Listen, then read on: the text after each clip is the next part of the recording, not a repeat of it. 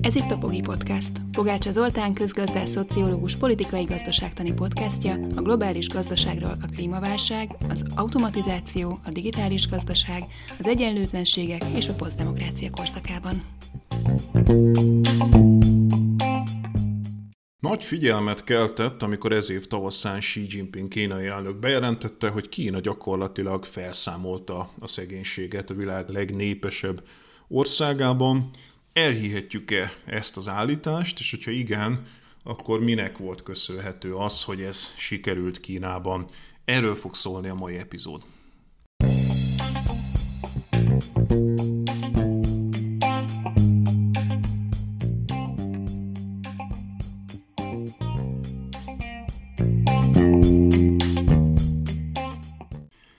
Most tavasszal zajlott le Kínában az úgynevezett két ülésszak, ahol Xi Jinping elnök bejelentette, hogy Kína bizony felszámolta a szegénységet. Először érdemes pár szót szólni arról, hogy mi is ez a két ülésszak, hiszen Kína egyre nagyobb szerepet játszik az életünkben, egyre fontosabb, mint második szuperhatalom, ezért talán érdemes meg eh, emlékezni erről, vagy egy kicsit megismerni ezeket a kínai döntéshozó szerveket. Ez alapvetően a hát parlamentnek, az alsó-felső házának az ülésszaka, ami évente ül össze, de hát ugye a parlamentnek nehéz nevezni ezt, hiszen itt nincsenek választások, ezek delegáltak inkább, mint e, valami fajta ténylegesen döntéshozó parlament, és hát nyilván a legtöbb dolgot megszavazzák, helyben hagyják, tehát hogyha itt tesz egy bejelentést Xi Jinping, akkor nagyon kevésen fogják megkérdőjelezni az állítását. Az idők során igen kevés példa van arra, hogy bármit is leszavazott volna ez a két ülésszak. Olyan példa van, hogy valaminél nagyon sokan tartózkodtak, tehát például ugye van ez a vízi erőmű, a három szurdok, amit nagyon sokan elleneztek, tönkretette egy nagy részét Kínának megélhetés természeti örökség szempontjából, de akkor is az onnan érkező delegáltak azok inkább csak tartózkodtak, de ez már egy erős jelzés volt, hogy nem szavazták meg, amit a kínai kommunista párt akar. Tehát nagyjából így kell elképzelni ezt a parlamentarizmus Kínában, de hát ugye ezt a bejelentést, hogy megszűnt a szegénység, ezt egyöntetően elfogadták, elfogadta ez a két ülésszak. Ugye fölmerül a kérdés, hogy elhisszük ezt, ez egy elég nagy horderejű bejelentés, és azért tudjuk, hogy Kína időről időre manipulálja az onnan kijövő adatokat, és hát nagyon sokszor a Kína elemzők utána néznek, hogy valójában mi lehet a helyzet. De az a fura eset van, hogy a szegénység megszüntetése az olyas valami, amit egyébként érdekes módon elhihetünk Kínának. Annál is inkább, mert egyrészt senki nem nagyon kérdőjelezi meg, hogy ez tényleg megtörtént, másrészt az IMF-nek és ebben a Világbanknak van egy, e, egy elemzése, ahol ahol tényleg azt mondják, hogy Kínában gyakorlatilag felszámolódott a szegénység. Ez egy óriási horderejű dolog, hiszen nagyjából a reformok és a nyitás előtt, tehát ez a 70-es évek vége, 80-as évek eleje, amikor az elkezdődik Deng Xiaoping elnök alatt, nyitás és reform. Szóval ezelőtt az időszak előtt, hát gyakorlatilag Kína az egyik legszegényebb ország volt, messze a globális átlag alatt volt fejlettségi szinten, és itt a 80% a, a, a, a társadalomnak szegénységi küszöb alatt élt. Hát innen jutottunk el oda, hogy már ez gyakorlatilag eh, hát olyan minimálisra szorult, hogy tényleg kimondható, hogy megszűnt a szegénység Kínában. Ez effektíve azt jelenti, hogy körülbelül 850 millió embert sikerült ez alatt az időszak alatt a szegénységből, hát legalábbis egy szerény alsó középosztálybeli státuszba áthozni. Nagyon sok ember persze ennél is gazdagabb lett, sőt, hát ugye Kína ma már tele van szupergazdagokkal is, de azt, hogy legalább a szegénységből kilépjen, ezt 850 millió ember esetében elmondhatja Kína. Most ez olyannyira nagy dolog, hogy ez gyakorlatilag a világ szegénység ellenes küzdelmének a nagy részét adja. Ugye Bill Gates és hasonló Steven Pinker, például Hans Rosling nagyon sokszor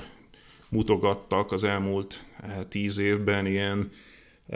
hát ilyen kicsit hurrá optimista ábrákat, aminek az volt a lényege, hogy a kapitalizmus milyen szuper abban a szempontból, hogy aztán sikerül felszámolni a globális szegénységet, hogy mennyivel csökkent a globális szegénység, de uh, hát sokan közülük Jason Hickel szerintem a legérdekesebb, majd lesz külön róla egy epizód a podcastben. Szóval Jason Hickel és mások bemutatják, hogy hát ez egyrészt egy adatmanipuláció volt, tehát az ENSZ rendszeresen úgy módosította a szegénységi küszöböt, hogy ezek a folyamatok pozitívnak tűnjenek. Másrészt hát ugye ez az időszak, amit szoktak mutogatni ezeken az ábrákon, az alapvetően az 1988 és a 2008 közötti időszak, amikor is Ugye ismert, van egy nagyon érdekes ábra, amit szintén sokan ismernek, ez az úgynevezett elefánt ábra. E, ez Christoph Lackner és Branko Milanovic nevéhez kötődik. Milanovic a Világbank szegénység ellenes szakértője volt, első számú szakértője hosszú időn keresztül. Ma már egy egyetemi közgazdász és sokat publikál, de e, nagyon-nagyon híressé vált az ő elefánt ábrájuk. Azért nevezik elefánt ábrának, mert az ábra grafikonja, az tulajdonképpen úgy néz ki a vonala, mint hogyha egy elefánt lenne, aminek ugye van egy lefelé konyuló farka, egy nagy dagat teste, egy ormánya, ami lefelé néz, és akkor végén az ormány felfelé kunkorodik, és ez azt mutatja, hogy a századokra lebontva a világ népességét hogyan érintette ez az 1988 és 2008 közötti időszak. És itt ugye ez a lefelé kunkorodó farok a legalján, ezek a legszerencsétlenebb országok, tehát itt olyanokról van szó, mint Jemen, meg Szíria, ahol eh, Szomália, ahol nagy baj van, effektíve háborúk az esetek nagy részében, és őket nyilván nagyon rosszul érintette. A nagy dagadt teste az elefántnak, az hát akkor még a BRIC országok voltak, ugye a BRIC rövidítés, ez a Brazília, Oroszország, Russia, India, Kína, mint China C, és az S pedig Dél-Afrika, tehát hogy ezek a BRICS országok voltak az időtájt, de akkor is már a nagy részét Kína adta egyébként, a túlnyomó részét, és hát az összes többi ország az azóta nagy bajba került. Ugye tudjuk, hogy Brazíliában gyakorlatilag gazdasági összeomlás, korrupciós botrányok, most meg aztán Covid-krízis, tehát nagyon nagy baj van, van Brazília. Oroszország az úgy ingadozik nagyjából, ahogy a, az olaj és a gázára, ha éppen magas az olaj és a gázára, akkor Oroszországnak nagyon jól megy, hogyha lemegy ezeknek az ára, akkor Oroszország válságba kerül. Tehát, hogy az annyira egyetlen egy iparáktól függ, és nem sikerült diversifikálni, hiába mondogatta folyamatosan minden választási kampányban Putyin és Medvegyev, hogy majd diversifikálják az orosz gazdaságot, de ez sose sikerült. Tehát ők nagyon egy nyersanyag függő ország maradtak. India az még úgy szó-szó, tehát ott van valami fajta tisztességes növekedés, talán Kína mellett ők azok, akikről még valami, de hát hogy mindig elmaradt Kínától, tehát nagyjából egy ilyen fele volt a kínai növekedésnek, és hát még mindig rettenetesen nagy mértékű a szegénység Indiában, tehát nagyon-nagyon messze vannak ők még attól, hogy felszámolják a szegénységet. Ugye mondom, Kína adta a többségét ennek, és hát Dél-Afrika szintén összeomlott, tehát Dél-Afrikában a gazdaság és a társadalom is bűnözés, tehát sok szempontból Dél-Afrika egy nagyon-nagyon negatív példává vált, tehát alapvetően eh, talán az egyetlen India fele más sikerének a kivételével eh, Kína adta a többségét ennek a sikersztorinak, amennyiben ez egyáltalán sikersztori volt globálisan. De ezzel a 850 millió szegénységből kirángatott emberrel messze-messze Kína adta a többségét a fejlődő világ szegénység felszámolásának. Az összes többi országban gyakorlatilag ez nem nagyon sikerült, úgyhogy nem igazán érdemes azt mondani, hogy a szegénység felszámolása globálisan valami fajta nagy siker történet lett volna. Felmerül az emberben a kérdés, hogy mivel sikerült Kínának ezt az eredményt elérnie, hiszen ugye aki ismeri Kínát, vagy foglalkozott vele, vagy az idősebbek még emlékezhetnek is rá, hát Mao alatt Kínában még konkrétan éjség volt, éhínség volt, és meghaltak. Hát volt olyan becslés, ami szerint egy ilyen 30 millió ember, a magasabb becslések szerint 50 millió ember például a nagy ugrás korszakában, a kulturális forradalom korszakában, tehát voltak ilyen nagy kiugrási kísérletei, ilyen kaotikus időszakai Kínának, ahol még a saját élelmiszerét sem tudta biztosítani, és hát több tízmilliós tömeges éhínség volt, olyan szinten nyomorogtak a kínaiak, és hát ugye a, a ma még élő generációk erre a korszakra úgy emlékeznek, hogy húst egyáltalán nem tudtak enni, tehát az, hogy manapság tele vannak az éttermek Kínában, és mindenki folyamatosan eszi a húsból készült ételeket, az valami elképesztő újdonság a kínaiak életében, mert egyáltalán nem engedhették meg maguknak eh, ez időtájt ezeket a táplálóbb ételeket, és hát mondom, tömeges éhénység volt. Tehát innen indul a történet, és hát ugye akkor Xi Jinping csinál egy reformot, egy nyitást, és valami történik, amit nagyon nehéz értelmezni, hiszen Kína mind a mai napig alapvetően kommunista országnak definiálja magát. Ugye egy pártrendszer van, és a kínai kommunista párt van hatalmon, és elméletileg még mindig egy népköztársaságról beszélünk. De hát valójában, ugye, hát mindenki tudja, hogy valójában kapitalizmus van Kínában, viszont nem olyan kapitalizmus, amit a nyugatiak elvárnának, hanem egy erősen irányított kapitalizmus. Én azt gondolom, hogy a legjobb értelmezése Kínának az az, hogy ami most van, azt egy fejlesztő állami kapitalizmusnak értelmezzük. Tehát alapvetően a 80-as évektől Kína átállt arra, ami egyébként a távol-keleti térségben jellemző volt, ez a fejlesztő kapitalizmus. Japán, Dél-Korea, Szingapur, Hongkong,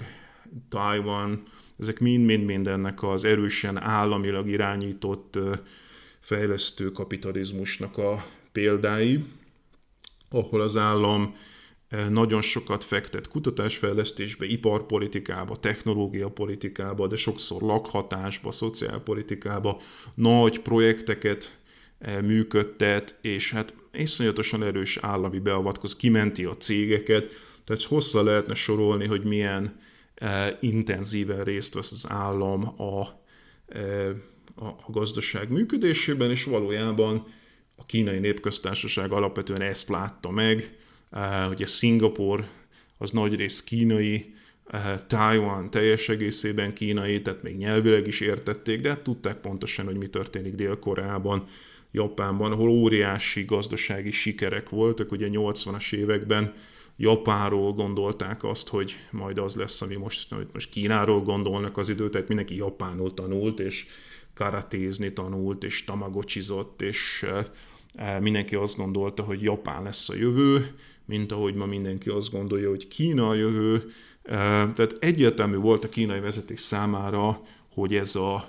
távol-keleti fejlesztő állami modell, ez egy lehetséges kimenekülés abból a borzalmas helyzetből, amiben voltak, és hogy miért van még mindig alapvetően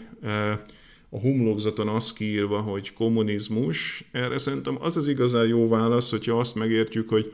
ott alapvetően akkor sem volt kommunizmus, amikor még eh, hivatalosan azt gondoltuk, hogy az van. Szerintem a legjobb magyarázat alapvetően az, ami mondjuk Tamás Gáspár Miklós legutóbbi könyvében is eh, megfogalmazódik, amiről már volt egy podcast epizódunk, a, a az Antitézis című könyvét Tamás Gáspár Miklósnak feldolgoztuk egy pár epizóddal korábban, érdemes azt végig hallgatni, de hogy a lényege az, hogy alapvetően ezek a magukat állam szocializmusnak nevező országok, ezek valójában államkapitalizmust működtettek abban az értelemben, ugye ezek Marxra hivatkoztak, de ugye Marx alapvetően azt mondja, hogy a kapitalizmusnak az a definíciója, hogy a munkások el vannak választva a termelő eszközeiktől, és nem ők mondják meg, hogy mit gyártsanak, és nem maguk számára gyártják, stb. És hát ebben az értelemben ez sosem volt, se a kelet-európai, se a szovjet, se a kínai típusú rendszer sosem volt kommunizmus vagy szocializmus, hanem ez mindig is egyfajta államkapitalizmus volt, és egyfajta államkapitalizmusból átmenni egy másfajta államkapitalizmusba, azt hiszem ez történt Kínában, és így már sokkal jobban megérthető, és sokkal jobban érthető, hogy mi történt. Alapvetően e, az egyik típusú államkapitalizmus, ami nem nagyon működött gazdaságilag, az átment egy másik típusú államkapitalizmusba, ugye ebbe a fejlesztő állami kapitalizmusba, ami a távol-keleti térségben amúgy is működött, és ami kulturálisan amúgy közel állt a kínai e, társadalmi szerveződéshez, működéshez. Semmiképpen nem egy szélsőséges libertariánus kapitalizmus volt, tehát szerintem egyrészt tévednek azok, akik azt gondolják, hogy még mindig kommunizmus van Kínában, van ilyen vélemény is, de ez egész nyilvánvalóan téves, hiszen azt szerintem nagyon nehezen megkérdő, jelezhető, hogy Kínában ma kapitalizmus van, viszont nem az a típusú kapitalizmus, amit a washingtoni konszenzus eh, mindenhol a világon szeretett volna elérni, ami ugye a libera- full liberalizáció, eh, privatizáció, kereskedelmi liberalizáció, eh, megszorítások, ilyenekkel jellemezhető. Alapvetően Kínában továbbra is nagy állami vállalatok vannak, a bankrendszer az állami kézben van, tőkekontroll van Kínában, tehát sor olyan dolgot tudunk mondani, ami egyáltalán nem azt mutatja, hogy a nyugati neoliberális konszenzusnak megfelelő modell jött volna létre Kínában, sokkal inkább hasonlatos ez a távol-keleti fejlesztő állami modellhez, tehát ebben az értelemben egy ilyen köztes megoldást talált Kína. Ugye nagyon megmosolyogtató például, amikor Kornai János mostanában marcongolja magát, ugye ismert, hogy Kornai Jánost és sok más nyugati, eh, vagy hát kelet-európai és nyugati közgazdászt meghívtak a 80-as években Kínába, és hát állítólag hajóztatták őket ott a Yangtze-n, és kifogadták őket, hogy mit gondolnak arról, hogy milyen modellt kellene Kínának eh, alkalmazni, hogyan lehetne ezt a nyitást megvalósítani, és hát most azon marcangolja magát Kornai János, hogy hát ő tanácsokat adott a kínai kormányzatnak, és lám-lám mi lett belőle, eh, kiszabadította a dzsint a palackból. Hát az a helyzet, hogy valójában meghallgatták Kornai Jánost, és a többi hasonlót, éket Milton Friedman is meghallgatták, a neoliberalizmus pápáját, eh, de aztán gyakorlatilag semmit nem fogadtak meg belőle, tehát egyáltalán nem olyan társadalmat, nem olyan gazdaságot hoztak létre, amit nagy valószínűséggel ezek a piaci fundamentalisták javasoltak annak idején, hanem kifejezetten azt mondták, hogy jó, nyitunk, csinálunk valami fajta kapitalizmust, de ez egy erősen államilag kontrollált kapitalizmus lesz, egy távol-keleti típusú. Xi Jinping ezt először e, a 2012-es időszakban eh,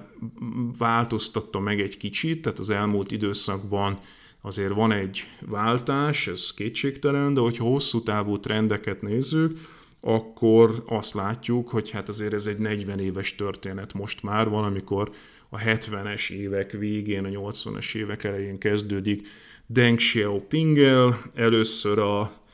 tengerparti övezeteket hagyták fejlődni. Ugye erre is vannak közgazdasági elméletek, egy Arthur Lewis nevű közgazdász például ezért kapott Nobel-díjat, mert kimutatta, hogy ezekben a fejlődési övezetekben tud versenyképes gazdaságot létrehozni egy felzárkózó szegényebb ország, hogyha az agrár perifériáról bőséggel tudnak importálni ezekbe a fejlődési övezetekbe, ebbe az iparosodottabb övezetekbe munkaerőt, és hát ez történt Kínában nagyjából a belső kínai tartományokból, ahol bőségesen állt rendelkezésre olcsó munkaerő, gigantikus mértékű vándorlás, tehát becslések szerint egy ilyen 400-450 millió ember ment a partvidéki fejlődési övezetekbe, olyan helyekre, mint Beijing, Tianjin, Shanghai, Guangzhou, Shenzhen, amelyek elképesztő mértékben és nagyon dinamikusan bővültek. Tehát ezt is igazából megvalósította Kína, illetve hát Paul Krugman is azért kapott Nobel-díjat, mert bemutatta, hogy a gazdaság az nem homogén térben, hanem vannak ilyen fejlődési gócpontok, és ezek nagyon-nagyon szépen megvalósultak. Ugye ennek eklatás példája volt Shenzhen, amiről mindig elmondják, hogy hát alapvetően ez egy 30 ezres halászfalu volt a 80-as években, ami már egy, eh, egy, egy több tízmilliós nagyvárosan nőtte ki magát, és Kína tech, tech fővárosa. Így gyártja például részben a tajvani Foxconn cég az iPhone-t az Apple-nek, de hát másról, drónokról és minden másról is híres. Tehát pár évtized alatt ott kinőtt egy gigantikus város, Más kérdés, hogy ez tulajdonképpen Hongkongnak a másik oldala, a határ másik oldala Hongkonghoz képest, de közel van Guangzhou is, tehát hogy azért ez egy jó adottságú térség volt, de kétségtelen, hogy voltak ilyen nagyon dinamikus fejlődési övezetek, és hát ezek adták a többségét ennek a középosztályosodásnak, tehát a e, szegényebb térségekből ide vándoroltak a kínaiak, és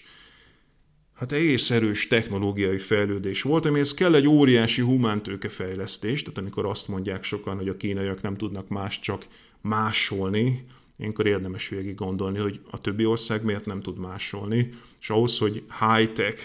vezetővé váljon Kína, ami szerintem már elmondható, hiszen az 5G-s technológiától kezdve a gyorsvasutakon keresztül a génszekventálásig és a szolárig és az AI-ig nagyon-nagyon sok területen vált eh, Kína vezetővé technológiailag. Ez azt jelenti, hogy gigantikus mértékű befektetésre volt szükség a humántőkébe ebben az országban. Tehát az első időszakban itt a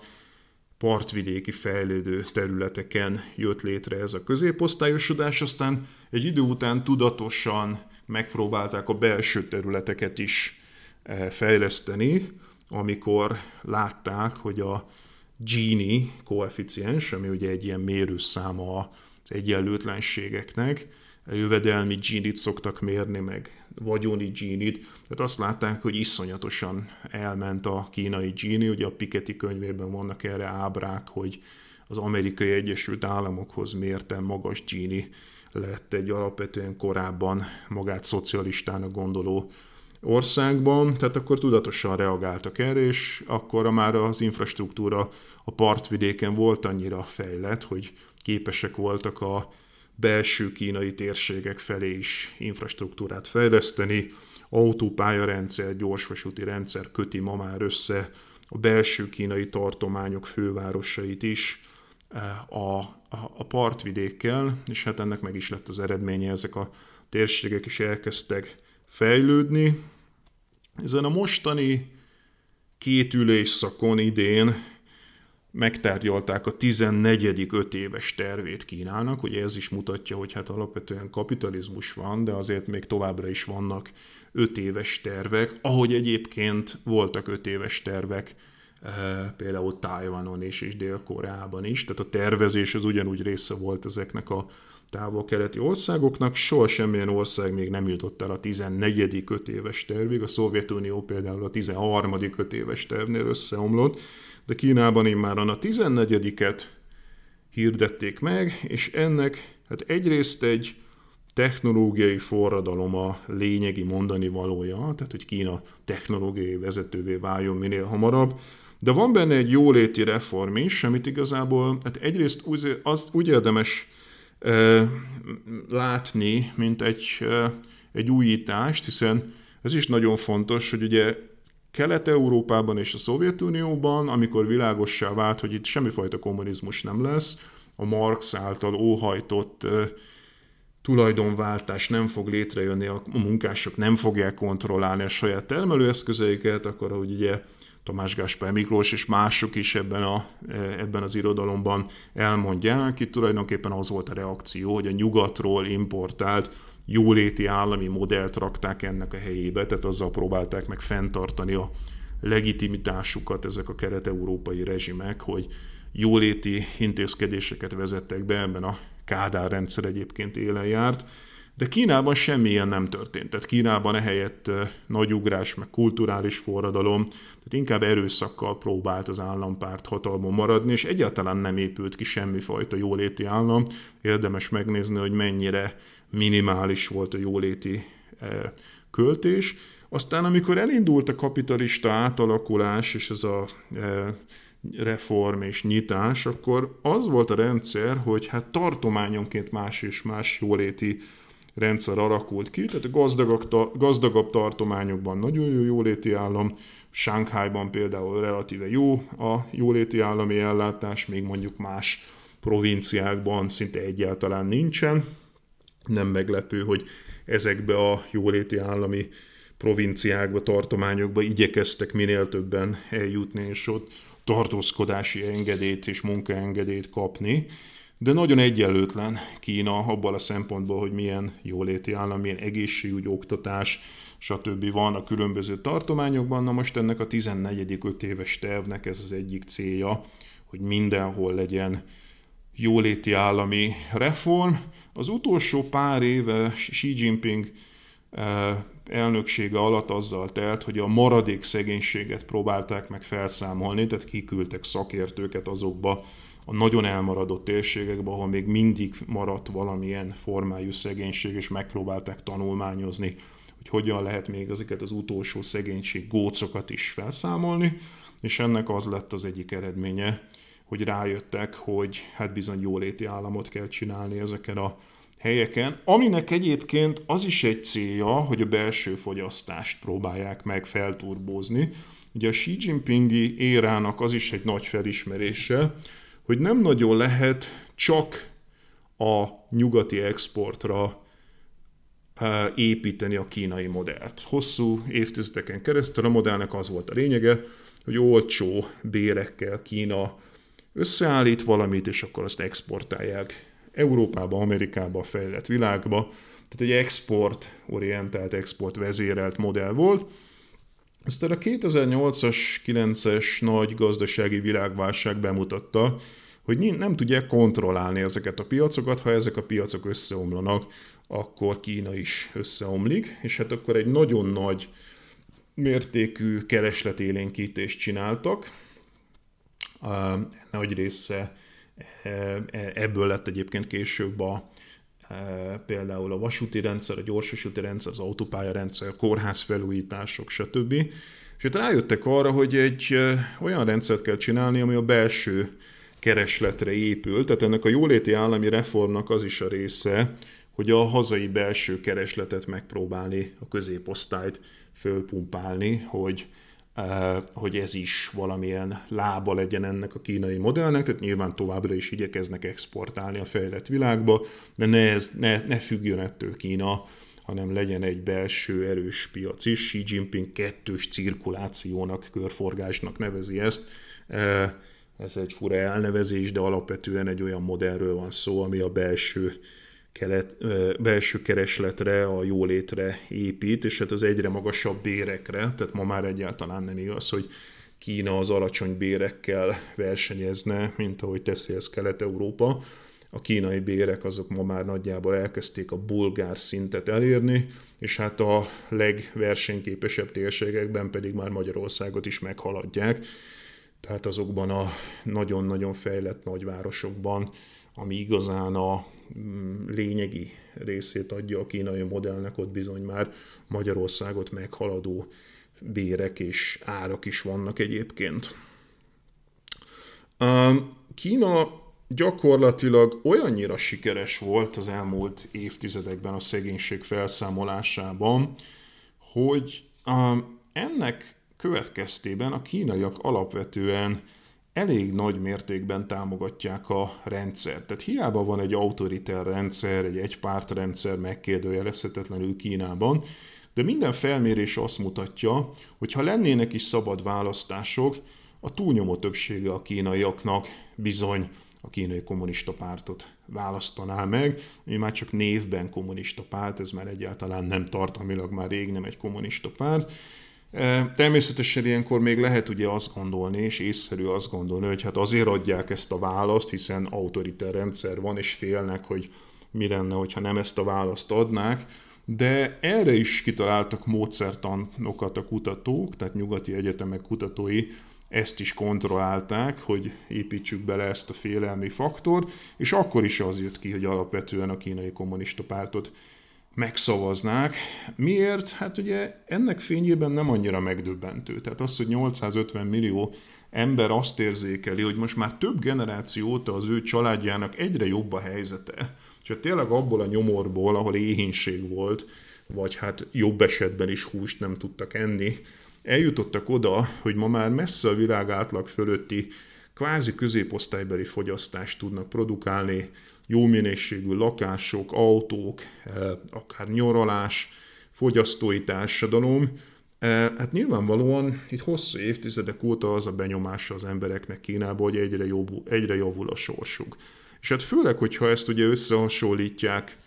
a világ többi részével, ahol egyébként pedig zuhanás volt, ugye említettem ezt a Lakner Milánovics féle elefántot, de nem mondtam el az ormány történetét. Ugye az ormány alja, a lefelé kunkorodó eh, közepe az ormánynak, az a középosztály a fejlett országokban. Tehát ez az európai-amerikai középosztály, akinek bizony romlott a sorsa eh, ebben az időszakban, és hát az ormány legvége az fölfelé kunkorodik, de ez a felső egy százalék, tehát ez a globális elit ebbe vannak benne a Bill Gatesek és a Jeff Bezosok, ezek azok a szuper gazdagok, akikről Piketty beszél, vagy azok az nagyon-nagyon gazdag emberek, akikről ugye az Oxfam felmérések szoktak szólni, hogy hát egy gyakorlatilag egy százaléknyi embernek gigantikus vagyona van, miközben a nyugati világ nagy részén eh, a Kelet-Európában alapvetően egy stagnálást éltek meg az emberek ebben az időszakban, de Nyugat-Európában és az Egyesült Államokban kifejezetten visszaesésként élték meg a, ezt a korszakot a középosztály tagjai életszínvonalban is, és hát ennek következtében a demokrácia szempontjából is. Úgyhogy az a helyzet, hogy ennyi sok év siker után nem annyira meglepő, hogy a kínai társadalom támogatja azt a politikai rendszert, ami számunkra nyugatról egy autoriter rendszernek tűnik, és hát az is, e, de output legitimációja van, ezt így hívják, tehát gyakorlatilag teljesít, és ez az output, ez legitimálja utólagosan a rendszert, miközben a nyugati rendszerek pedig destabilizálódnak azáltal, hogy nem képesek ezt a teljesítményt nyújtani és inkább visszaesés volt az elmúlt évtizedekben. De persze nem problémamentes ez az egész kínai növekedés, fölveti azt a problémát, hogy mi lenne, hogyha mindenki a kínai típusú fejlődést tudná produkálni, tehát hogyha az összes BRICS ország, Afrika, Dél-Amerika, tehát a felzárkózó, fejletlen világ nagy része ezt a, hát volt időszak, amikor 10% fölötti éves GDP növekedést, manapság ez visszaesett inkább 8-ra, és van egy olyan konszenzus, hogyha 6% alá esne a növekedés Kínában, akkor destabilizálódna Kína, tehát legalább egy 6%-ot teljesíteni kell, de mondom, hosszú időn keresztül 10% fölött volt ez a növekedés, ugye miközben hát mi még egy 6%-ról is csak álmodni tudunk itt Kelet-Európában. Na de mi lenne akkor, hogyha a fejlődő világ nagy része szintén ilyen mértékben növekedne? Hát valószínűleg ökológiai katasztrófa lenne, hiszen tudjuk, hogy a GDP növekedésével az elmúlt évtizedekben folyamatosan nőtt a CO2 kibocsátás is, az anyaghasználat, a környezetszennyezés, a biológiai degradáció, tehát az egészen biztos, hogy nem bírná el a Föld, hogyha az elefánt egésze ezen a, ezzel a rátával növekedne. E, úgyhogy nagy valószínűséggel a kínai modell más régiókban való megvalósításának a legnagyobb akadálya az bizony az az ökológiai hatás, amit egy ilyen hatalmas mértékű növekedés hozna e, és jelentene a világ többi része számára.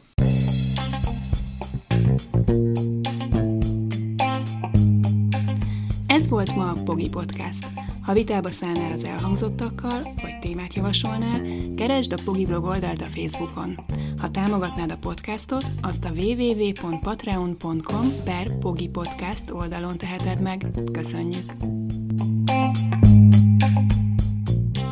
Ez a műsor a Béton közösség tagja.